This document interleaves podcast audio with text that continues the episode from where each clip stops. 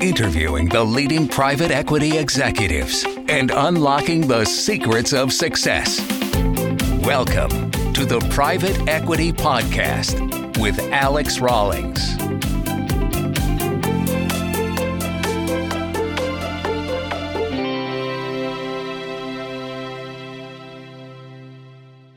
Welcome to the Raw Selection Private Equity Podcast, interviewing the leading private equity executives and unlocking their secrets to success. Today we have Kevin Moyer of Sax Capital Advisors, partner and leader of their transaction advisory services team. Welcome, Kevin, and thank you very much for joining us. Appreciate that, Alex. Thank you for having me. So, Kevin, as is customary, if you could share a 60 to 90 second breakdown, if you please. Yeah, absolutely. So as mentioned, Kevin Moyer, I'm a partner and the practice lead for the transaction strategy and transformation group within Sax Capital Advisors. Sax Capital Advisors is a wholly owned subsidiary of Sax LLP, a top 75 public accounting firm. Within my practice, we tend to focus on two key crucial areas within a transaction lifecycle. The first being diligence, when you think financial, operational, or commercial. And the second being more focused on performance improvement. That tends to be much more focused on private equity backed portfolio companies.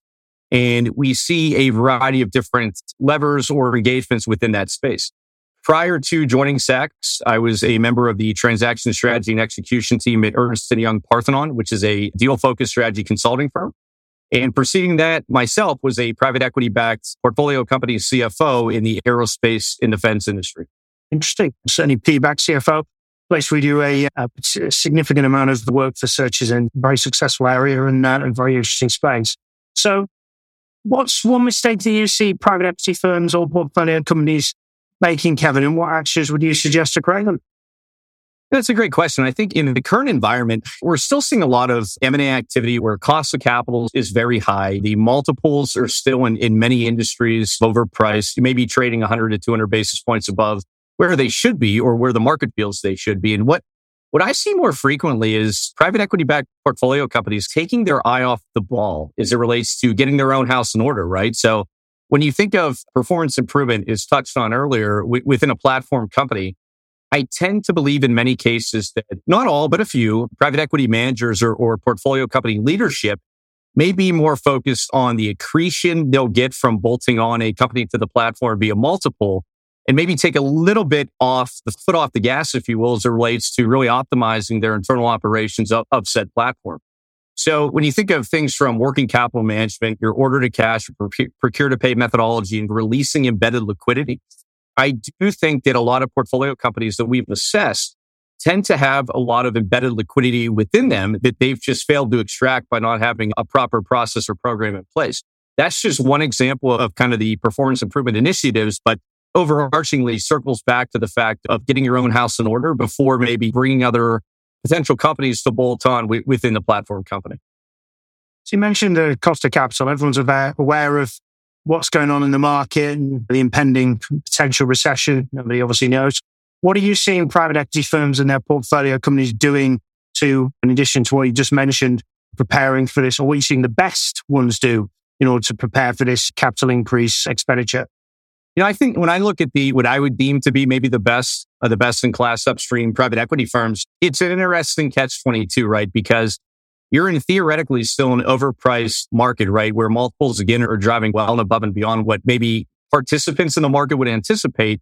But on the other flip side, you have private equity firms who have just tremendous cash on the sidelines, right? So they're sitting on dry powder with an inherent cost of capital. The only way to really offset said cost of capital is to deploy it, right? Deploy it into transactions and by way of that start, start taking operating revenues or what have you from the company. So what I've seen probably the most successful do now is truth be told, be patient. It circles back to understanding their own portfolio a little more intimately to be that much more selective when they do bolt on. Inevitably, there's many market analysts stating that we are in the new interest rate environment for the go forward, right? So everyone should quote unquote get used to it. So I think you see a lot of maybe tactical strategies around delevering, trying to understand what what capital stack maybe looks the best. Traditionally, maybe you were higher leverage, less equity. Now it may be more of a more of an equilibrium, if you will. So I think that it's being assessed both at the transaction level a little bit differently, the best the best level, as well as the existing portfolio company level. Again, where you think of I have these assets or this asset. How do I fully optimize it before again I bring another asset into the equation? Because ultimately in the private equity space, when you think of scale, you think of consolidation or aggregation. In theory, the more bolt-ons you have and the higher your EBITDA, the greater your multiple will be in many industries. But again, you want quality assets, right? You don't want just to acquire paying 100 to 200 basis points higher than you should just to acquire. And again, that to me is what's separating maybe the average or the, the subpar, if you will, managers from the great.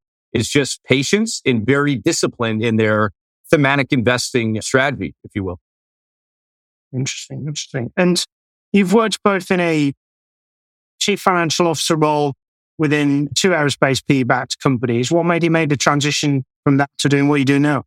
It's interesting. Myself and a former colleague who's now at one of the big four, we were pulled in when the, the current management team, we, you know, as a private equity group kind of lifted them out of the structure and we came in in kind of a very distressed turnaround restructuring scenario. And the overarching kind of goal that, that we had when we started versus where we ended was, was very different. The goal for us originally was stability. Once we achieved that, we went a step further and said, you know what? There's, there is a lot of operational improvements here, a lot of maybe integration efforts that, that weren't done at the onset that we could follow through on. So inherently that turned into its own consulting project, right? Obviously we're part of the private equity fund. We were in our own portfolio company, but we viewed it as such. And I think that is really what gave me the indirect exposure, if you will, to more of a consultancy mindset and thinking much more logically and methodically about how we view the world as it relates to what does optimal mean to this industry versus that industry versus another. And that's what segued directly my path into Parthenon and where I started working with large corporate clients, private equity backed clients in the upstream and mainly focus on sell and separate work. So I was much more on the carve out spin divestiture side of things, but it was just fascinating and had an opportunity with Sax to run a practice and we are a hyper growth firm right now. We've acquired four firms in last year and we're probably on pace to do some more this year. For me, it's just being able to add value in, in different industries. Nothing's ever the same, which I enjoy, of course, and going from various disciplines. When you think of going from an FDD financial due diligence rolling into a, you know, maybe it's a 13 week cash flow on a, on a turnaround restructuring project. Well, having done the role that you're doing now and that advisory work, which gives you lots of access to different portfolio companies, different private equity firms, what sure. would what do you wish that you knew when you were running those two PE-backed businesses that you've learned during the, your, your current role at Parthenon? I think that what I did not put a big emphasis on at the time was a KPI dashboarding, right? So I felt like in many cases as a CFO versus in consultancy, where in theory, in many cases, you're building the dashboard to be more proactive. I feel like I, I was a little bit more reactive where something would take place, or maybe it was covenant testing, maybe it was fixed charge coverage ratio testing that we could have got ahead of. But again, and we had the data to do. We just didn't cross cut that data into something that was much more dynamic in real time. I think for me, it's, it just goes back to the philosophy of intimately knowing the company you're with, whether it be portfolio company, whether it be founder owned company, et cetera, and using data to your advantage, right? There is, there is data sets that exist within companies that many companies don't know how to use the data, how to structure unstructured data. And I think that was the biggest takeaway as I look back having now being in consulting is really how to take unstructured data and use it to my advantage as it relates to a predictive mechanism going forward. And I think by way of having that, you're that much more dangerous in your role as a CFO or in the in the C suite to better understand, you know, what may be coming, you know, in front of you and, in adapting and pivoting before that event happens. What examples have you got that you did of that and what were the results of, of the implementing that, that dashboard and running with data? Sure, sure. You know, I think that we used to, going back to my prior firm, we used to do a lot of that when we think through integrations, right? When you think about an integration, and this is directly applicable to private equity as they acquire, there's so many moving pieces. You may have shared back offices. You may have duplicative nature of functional roles within finance and accounting, IT, et cetera. You may have legal entity rationalization that's taking place, right? So I think that a dashboard in that sense to me was very powerful. When you think of a proper management of an integration play, from day one to 60, 61 to 90, 91 to 120, and then on a go forward. Each step in each phase is very different and you're going to track different metrics. So, you know, I think by way of taking the data you have and kind of using that as your goalpost, if you will, I think to me, that was a very powerful way to number one, stay on target. And number two, making sure that while we're working, we were working in optimizing. We weren't just working in a stagnant form. So to me, that's a very real life example. And this was done at a large corporate public company. So if it can be done there, it certainly can be done in the lower middle or middle market in a private equity backed company as well. Sorry to interrupt here. Just a quick note to highlight our new sponsor, Grata. The private equity market is rapidly shifting to a data driven, proprietary deal sourcing standard. Grata provides the window into over 7 million middle market private companies. Contact Grata so you can access the market first. Request a demo at www.grata.com. Now back to the podcast.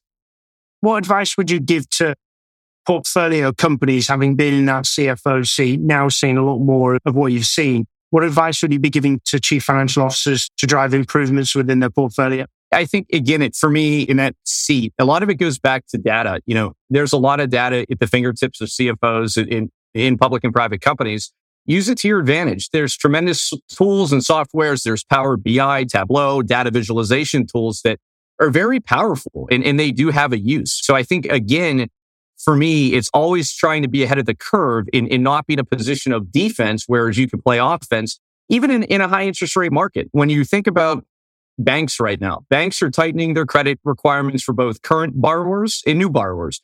So the ability to go to the market, public or private, and get debt capital is, is not easy today. So seeing that kind of go- coming downstream, I think CFOs need to develop a playbook that is sustainable to them in their companies specifically within the market environment that we're in currently and in what they may foresee in the future. To your earlier point, Alex, this environment we're in could get a little bit better. It could get very worse. Those are, I think, the two options of the economic environment, macroeconomic environment we're in today. And I tend to believe, not being a pessimist, but I tend to believe it's probably going to get a little bit worse before it gets better. So knowing that, it's what does my playbook look like w- within my company that needs be put in place to sustain and to try to thrive in that environment.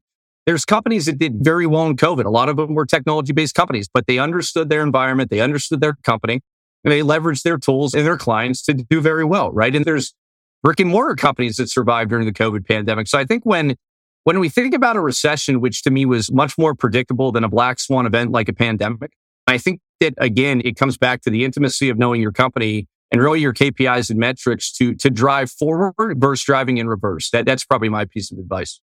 Perfect. Appreciate that. Well, just looking, if you're in position now, a CFO role, and you talked about those playbooks and preparing if we do see a worsening of the market, What's one or two things that you'd be working on at the moment to prepare the business and offset what could be a treacherous time? That's a great question. I think one of which would really be understanding my AR concentration, right? When I think of my customers and who we're extending credit to, what is their capability or more, what is their exposure within their own infrastructure supply chain where it could affect payment to us?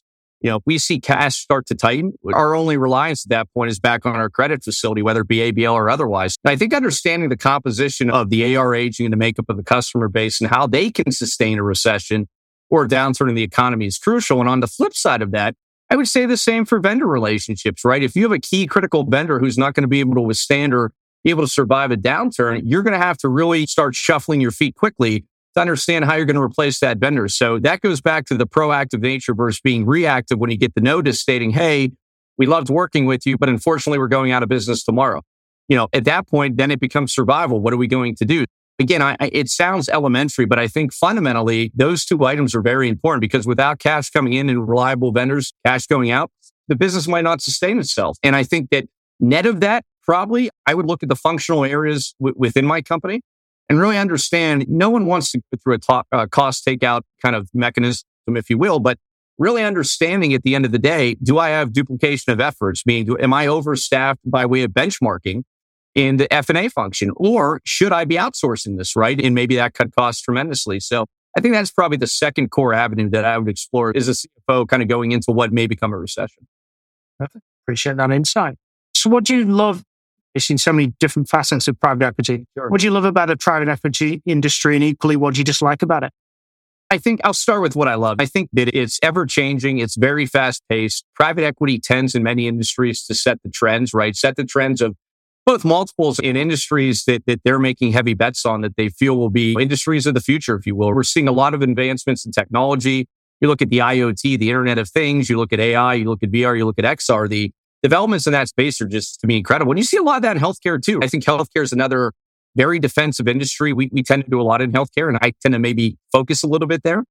Where you just see innovations at either the pharmaceutical level, the devices and services level, kind of et cetera, that it's just mind blowing, right? What you're seeing portfolio companies doing and kind of what their innovation looks like. So I think that I love the innovation. I love the nature of the fast paced deal trajectory that you see in private equity and probably the depth of analysis that really takes place when looking at a transaction, both financial, commercial, and otherwise.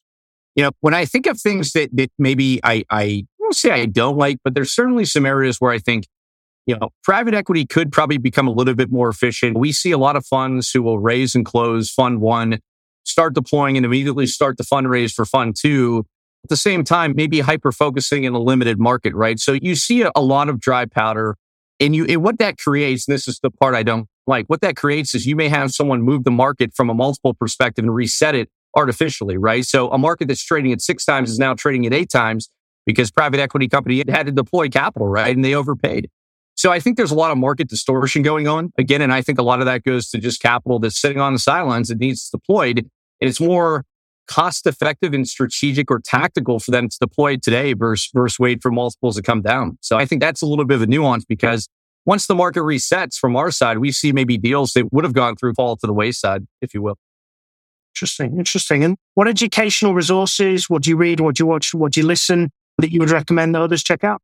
I tend to, this is probably personal. So I tend to listen a lot to uh, Jonathan Gray from Blackstone is one that, that I, I just love listening to. I think that he is, he was a real estate guru for Blackstone when he went in and scaled them from what they were to what they are today. Now I believe he's the president, COO. So anytime he's either on CNBC or otherwise, I tend to listen there. When I think of more personal listening, I do like, I tend to like guys like Jocko Willink. I just think he has a great demeanor about himself. He really preaches discipline and kind of a stoic mindset. And the reason that I think that the stoic aspect is unique for the deal space is I've seen many times people get very, very emotional in transactions and they kind of take their eye off the ball. And I think that only has harmful effects. So I think the more that one can discipline themselves and one can control their emotions and maybe think through situations a little bit differently, maybe stepping outside of the situation to look at it from a third party perspective, stuff like that. And I think that can be a make or break in many cases of deals. Again, I have seen transactions fall through just by way of two parties butting heads. Nothing to do with the economics. And I think a lot of that has to do with ego and personality. So any way that can be circumvented to where it's put to the side for the transaction, I think it's going to be beneficial for both parties. I tend to listen to those two parties. I read a lot of, when you think of Bloomberg, thestreet.com, kind of market moving news to, to really understand, to your point, macroeconomic level, what's going on, right? What's going on geopolitically, what's going on when we think of interest rates in other countries, what's going on in the Asian IPO market for that matter, and how's that tracking to the US IPO market.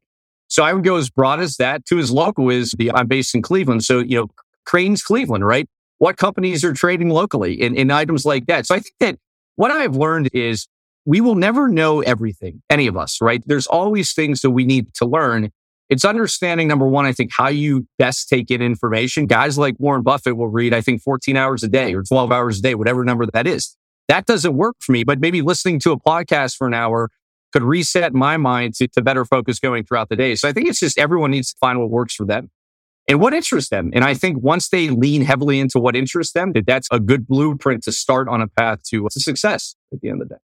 Excellent. And if anybody wishes to reach out to you, Kevin, post this podcast, how best do they get in touch, please?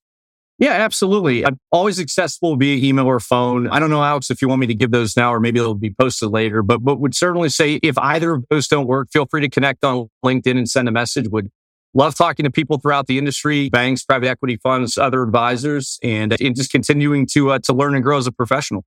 Yeah, perfect. We'll put all that in the show notes. Well, thank you very much for joining us, Kevin. I really appreciate your insight and sharing your unique perspective into private equity. I've interviewed yep. plenty of private equity investors turned operators, operators turned private equity investors, but never an operator turned accounting, transaction services, etc.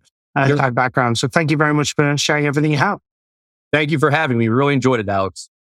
And as always, thank you very much for those listening for joining us. Should you ever need support with private equity professional hiring or portfolio executives across Europe and North America, please do reach out to us at Raw Selection. Until the next time, keep smashing it. And thank you very much for listening.